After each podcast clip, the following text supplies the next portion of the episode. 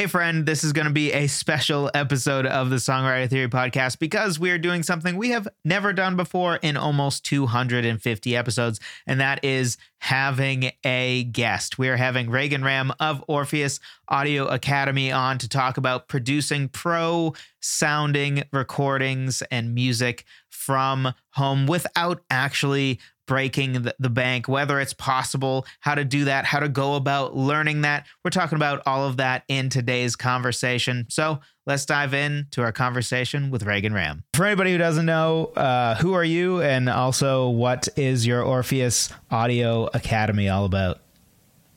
My name is Reagan Ramm, and I own and I'm the founder of Orpheus Audio Academy.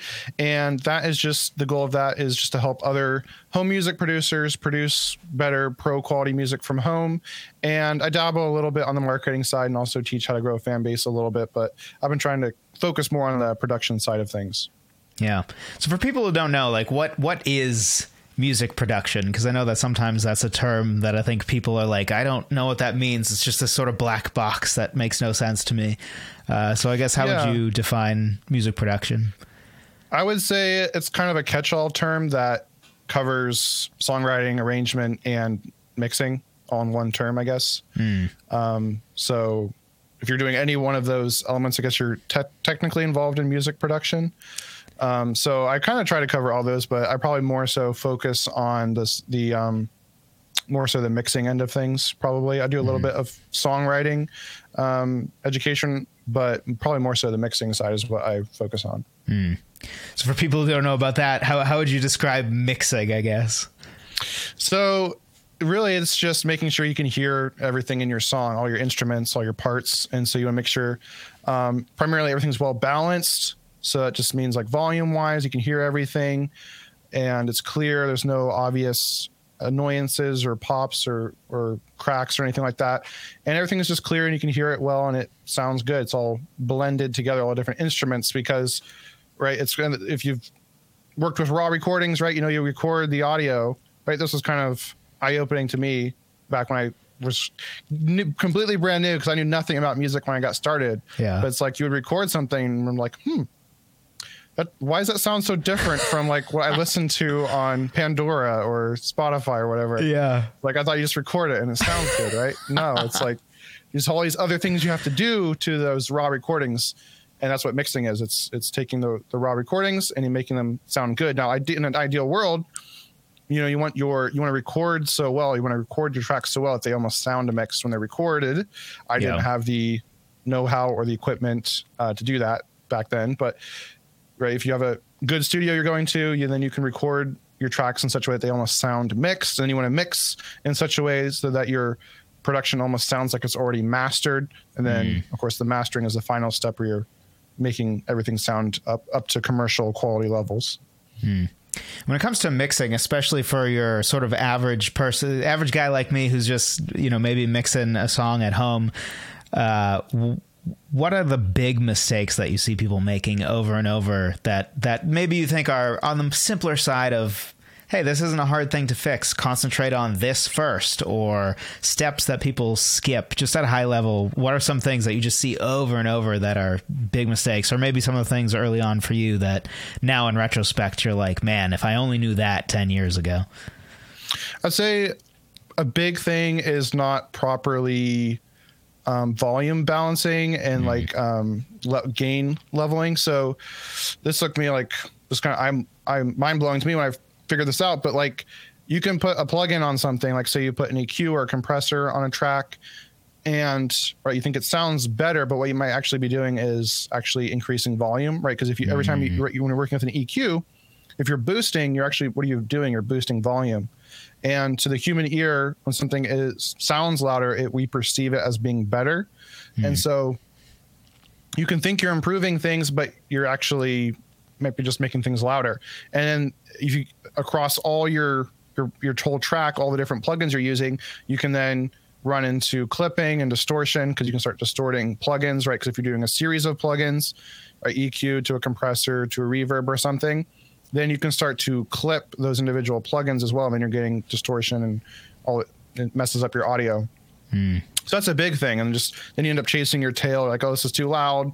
So I'm going to turn this down. And now something else is too quiet, and you turn that up, and now that's too loud again or too quiet, and you're just kind of going in circles. So that's a big thing, and that also kind of dovetails into, I guess, I guess another big mistake is just not having a system in place mm-hmm. where you're kind of just like willy nilly going through and like, oh, I want to hear more of this, or now that I'm going to turn that down. And you just keep going in an endless loop, and you're never finishing any mixes.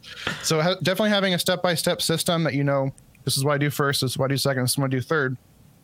That's how you can create consistent quality every time you go. Just like any job or any artist, right? You, you, you have a system when you're doing something so that you get the same results every time, right? If you yeah. go to a factory, right, they have machines that follow the same processes every single time. They don't mix it up every time. No, yeah. you won't get the same result.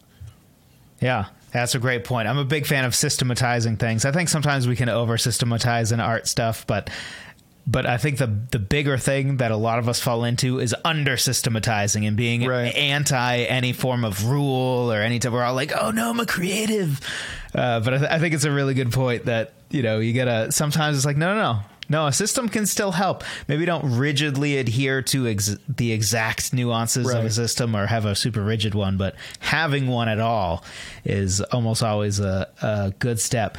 So, for all the people that are right now thinking some version of like you mentioned say going into a studio and they're thinking hey i don't have money to spend on going into a studio or maybe they don't even think they have the money to be recording at home uh, what would you say to people that think that hey i'm just a songwriter i just write songs in my free time i don't have the money for expensive fancy recording equipment uh, do you think that's true that premise or or uh, is it something where these days we can get great quality recording at home?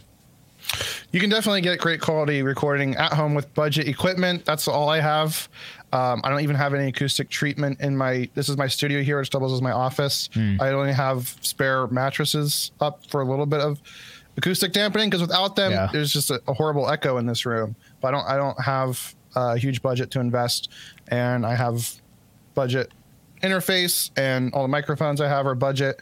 Um, actually, this microphone I actually got for free. Um, so it's a perk. That's a real budget mic. yeah, so um, you can make do with what you have, and in this day and age, the budget stuff is really, really high quality. So um, the difference between like budget equipment and like pro equipment might be like you can get 5% better or maybe 10% better with the pro stuff, but most people don't really notice that. So yeah. um, you might have to do a little bit more work in the mixing side of things. Like maybe you need to put a little high shelf on your vocals or something. Whereas if you had a really nice quality mic and you're recording in a vocal booth, you might not have to do very much. Um, but otherwise, you can still get really high quality music just with budget equipment from home. Uh, so if you're just a songwriter and you want to actually start recording your music and getting music out there in the world for other people to hear, then it definitely makes a lot more. And budget is a problem. Then it's way cheaper to record it and mix it yourself than to go to a studio and pay someone.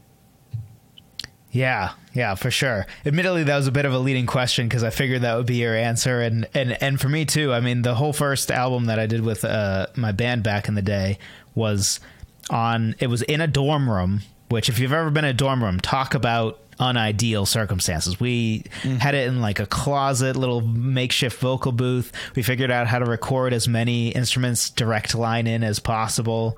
Uh, so like for guitars and stuff, and figured out a way to make like amplitude actually sound good. And we probably recorded the whole thing with a two hundred dollar mic, and then direct line in to an interface that was another hundred fifty bucks. Uh, and then you know some cables. So maybe mm-hmm. 400 500 bucks tops for this whole studio. And it came out it, it, it, came out pretty good. There's certainly mistakes we made for sure. Yeah. Uh, but yeah i mean these days for anybody listening both of us are telling you if that's what you think your blocker is it almost certainly is not your blocker. Uh, you can get great quality recording at home for less than you think so yeah i mean if I could just yeah follow yeah. up with that to that story. I have a similar story, which even like before I even went to audio engineering school, mm. um, I recorded a band just using a laptop yep. and a hundred dollar interface, hundred dollar microphone. Nice. And so we couldn't even I couldn't even and they were like um, singers mostly. It's like they, they have up to like five different singers. Mm-hmm. Oh, wow. Ideally, you would record all of them at the same time because they feed off each other. Mm-hmm. Um, but I only had the one microphone, so I had to record them one at, a time.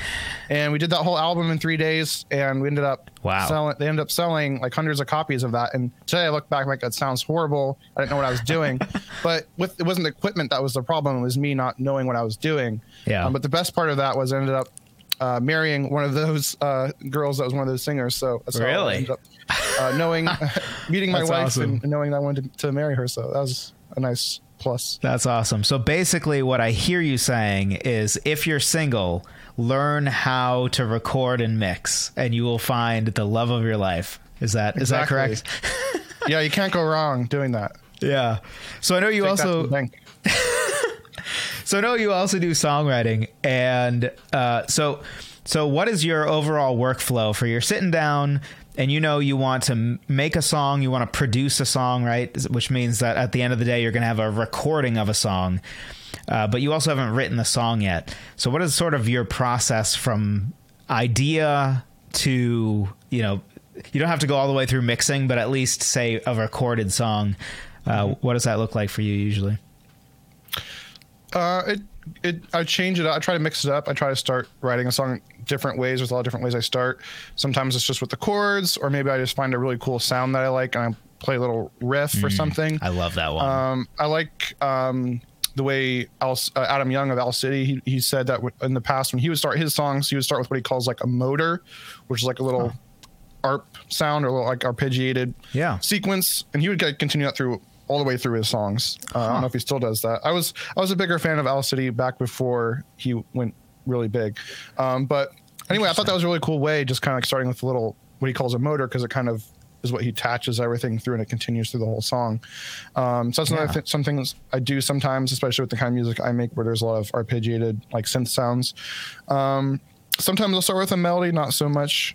Uh, usually I need to kind of hear like a track before I, the melody comes to me.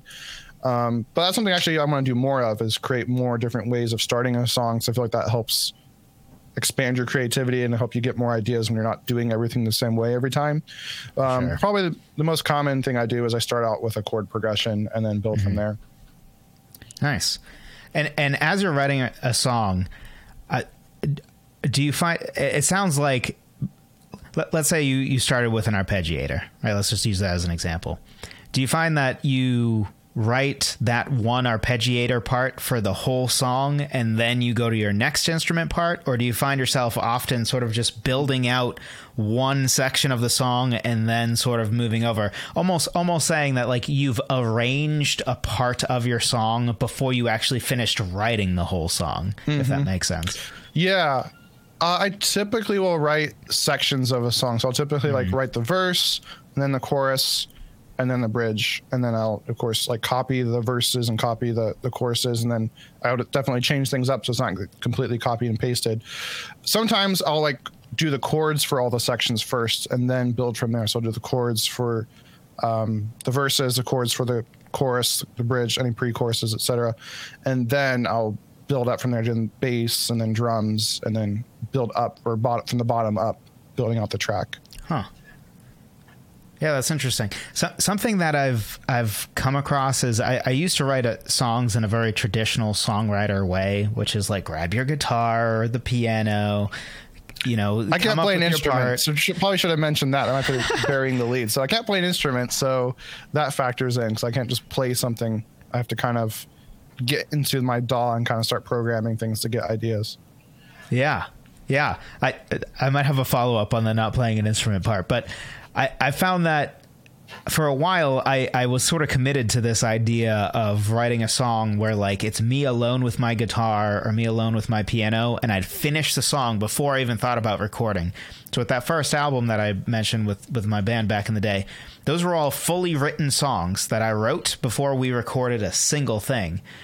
But I found that uh, now my favorite type of songwriting is actually what I call producer style songwriting, which it sounds like is basically what you do, where it's like, no, no, no. As I'm writing the song, I'm recording the song. So there will be times where I still don't know what the lyrics are about or what the song is about, but I've developed the arrangement. So the arrangement of the song, depending on the instrumentation I use, actually influences what the lyrics end up being about. in a way that I never would have that if I just mm-hmm. came up with the guitar part or the piano part.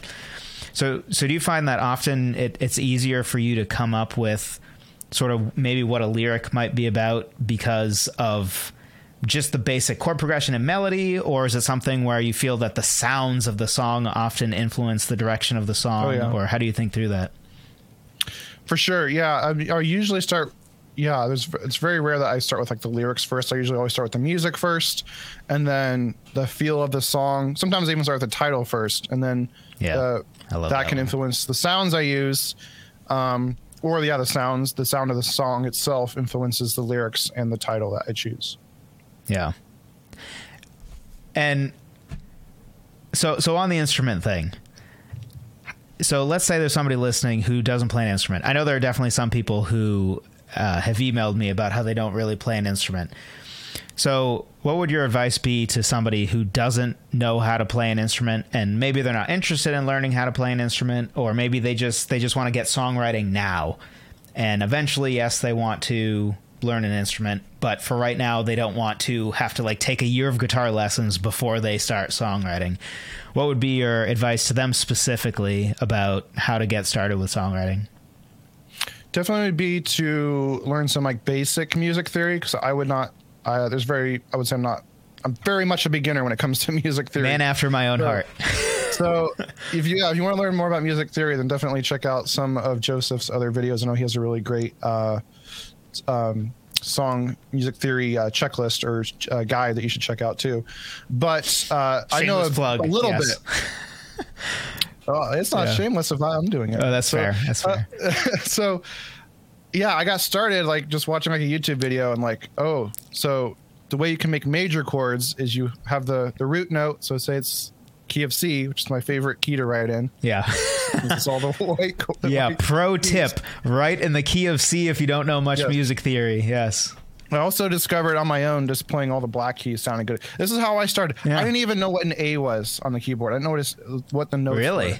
I just started randomly punching notes on a MIDI keyboard until I found stuff that sounded good together. That's how I started. Wasn't that excruciating? So like, I remember like, those yeah. days. Excruciating. So then I'm like, all the black keys sound good. I'm gonna play all the black keys. How yeah. that is. Um, and then you're really confused when you like watch a piano player and it's like they're playing white keys and black keys in the same song. But I know. I, I just thought it, I've never made that work. How does that work? Yeah yeah yeah and then then i would found like an online tool called like autochords.com where it can like generate chord progressions and it tells you what the what the chords are and the notes are on the scale so yeah. that was helpful um but then yeah like i learned like if uh to make like a major chord you count up four or you go you go up like seven notes yep um and then you count up four from the the root note for the uh-huh. major or three for the minor yep. so i use that all the time that and then yep. just kind of little stuff like that learning what notes are in the the scale, or I'll use like in my DAW because I don't have it memorized. I'll pull up the um, transposer tool or the pitch corrector tool, mm. and I'll set what the key of my song is, and it will highlight all the ah. notes that are in that, that key. And I'm like, okay, these are all the notes I can use. Yeah. Uh, and then yeah, I'll just like punch away on my keyboard to create melodies, or uh, or I'll just draw in the chords with uh, my mouse. Um, sometimes I'll try and play them a little bit. Um, so yeah, I guess that's how I go go about do, doing things. Yeah, that's that's a good point too about like between the C major and then also the I I, I feel like sometimes I, I I don't think about the element of if you're going to write in a specific key, you don't necessarily need to know how we came up with what notes are in that key. So let's say you're writing a song in D major. I think it's helpful if you understand the underlying principles as to why D major has a C sharp and an F sharp and the rest of it is naturals. Um, but when you're actually writing a song, why it why it has the notes it has is really kind of irrelevant.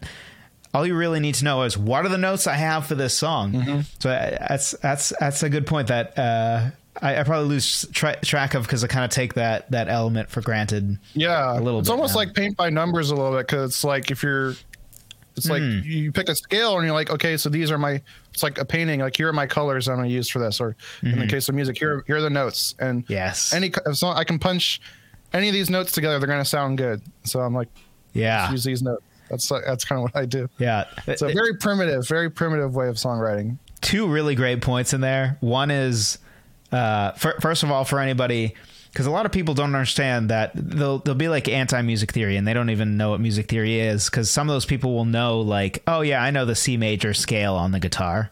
Like, okay, so you know some music theory and you know that that's useful because like scales are keys, basically for for those who don't know.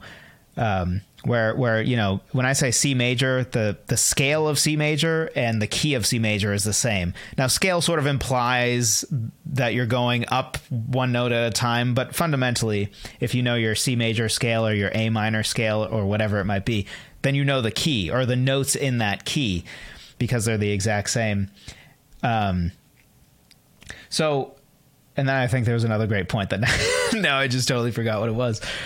Um, but Take your word for it. Yeah. I'm going to say I don't necessarily recommend doing it the way I do it. Like I want to get better at music theory. I want to get better at songwriting. I want to learn an instrument. Um, but with, given the current time constraints that I have, uh, I'm, I'm still able to write music. I'm still able to write a lot of music. Uh, and so you can definitely write music too and don't feel like you have to have all these other skills in place first.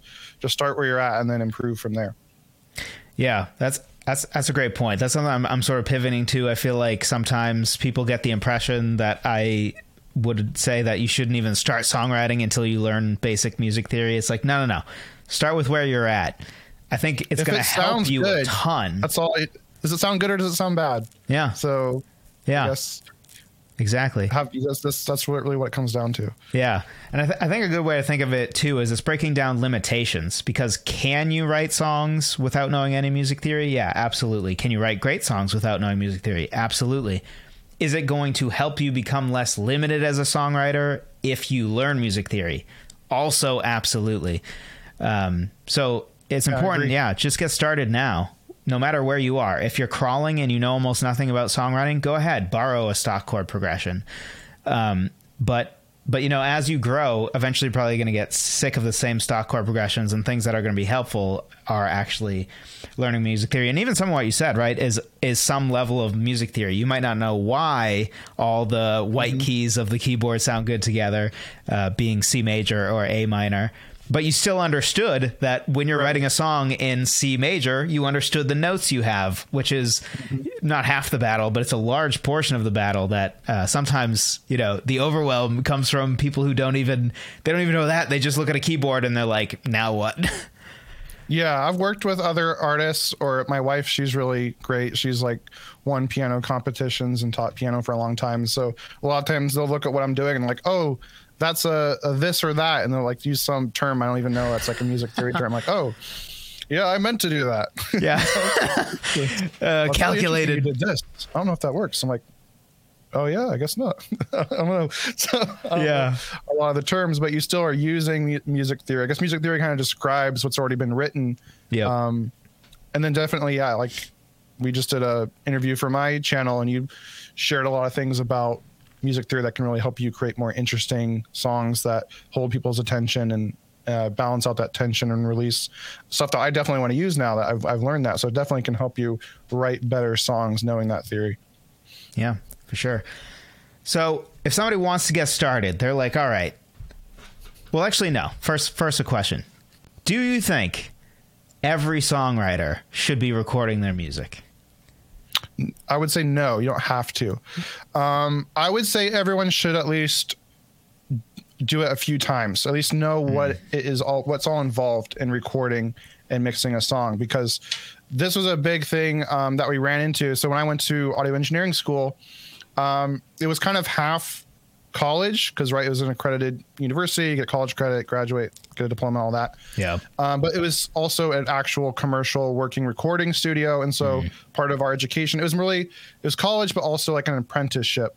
And so um, uh, the, our instructor was also the owner of the studio the one who built it who had actual clients. And so as students we got to actually record bands, real bands that came in and mix songs. And so a part of that was a lot of times you had to have the artists there and they would really not know what you're doing or they would ask stuff that doesn't make sense um, also right how do you like there's you know sadly there's some people out there that are bad actors but how do you know that if you don't know what goes into recording and mixing how do you know that they're not ripping you off and saying it's, ta- it's taking me all this time or i'm doing all this or that uh, or if they're even doing a good job so I, I would definitely say have some experience with it just so you know what the process is. Mm-hmm. Um, but then decide, right, which direction do you want to go in, right? If you have money mm-hmm. and you mm-hmm. can afford to hire someone to record and, and, mix your music, then maybe you just want to focus on songwriting. Mm. Um, if you don't have that budget, um, then maybe learn to do it yourself. Also, what are you interested in, right?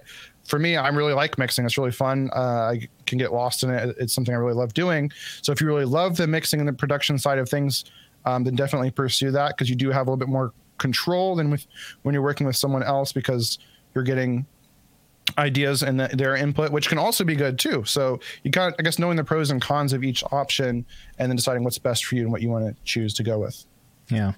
And for people who have listened to me before, they know I'm a huge proponent of recording music. I think I did whole episodes about like it's a great way to kind of preserve a, a, a legacy, even where it's like, man, uh, a story I told was how uh, my my grandfather I'll never even remember the sound of his voice because he had his voice box taken out because of cancer when he when I was like five, and I don't think there's any video recordings of him.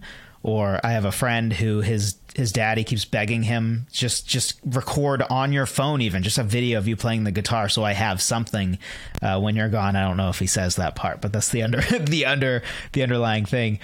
So yeah, in that case, yeah, in that case, if you're just an amateur, just you just play music for fun, I would yeah definitely record. I would definitely recommend everyone records in that in that sense. Just uh, yeah, you can have a record for yourself, for family members, whatever, yeah. and that'd be really nice to have. Yeah, for sure. So that, that's a part of why a part of why you're on here is I, I, I want people to be convinced that because I think a lot of people are really daunted by the the whole idea of recording. They think it's it's just this okay. this mystical black box that's just super hard. They could never do it. And, and you know we, we all can talk ourselves into the idea that oh I could never do X right we all do that right whether it's maybe you or I said that about like oh I could never teach something online or we've all been there right imposter syndrome's mm-hmm. real yeah I was more speaking as to like recording artists, people that are serious oh, about mm-hmm. being an artist. No, if you're going to be an artist, you don't have to do everything yourself. But yeah, oh, if you're sure. just a songwriter and you do it for fun, it's a hobby. Yeah, mm-hmm. definitely. You, you, not only can not only can you record, but I'd say yeah, you should definitely record. Yeah, and and and how how how difficult do you think it is for them to just learn the basics of recording at home with budget equipment and mixing? Is this a thing where like it's going to take them years before they come up with anything good? Is it something where they'll be pretty happy with what they come up with pretty pretty soon after if they go to channels like yours and and learn a little bit about mixing and recording and things like that?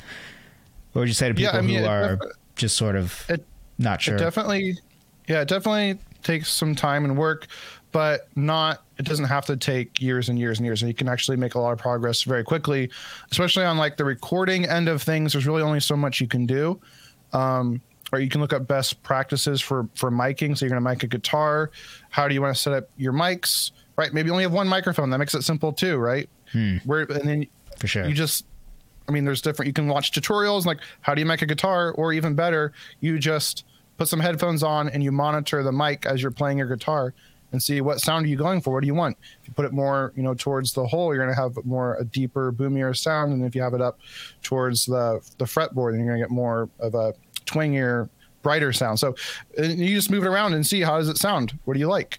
Um, yeah. Right. And then you, if you want, if you have more mics, you can get a little bit more complicated, um, but you don't have to do that. You can still get really good sound. And then it, also if you're using a lot of like virtual instruments there's so many amazing samples out there sample libraries and virtual mm-hmm. instruments where you can barely even tell a difference um, for example again going back to when i was uh, work you know learning at that recording studio um, my uh, instructor he recorded some really big artists some really big piano players and uh, like mm. dave brubeck is one of them and he didn't have an actual piano in the studio he just used a sample library and a midi keyboard that had weighted keys and everything, so it felt like playing a real Very piano. Nice. But you yeah. can't really tell the difference now because of how good sample libraries are and everything. So um, actually, no, for Dave Brubeck, they did bring in the piano.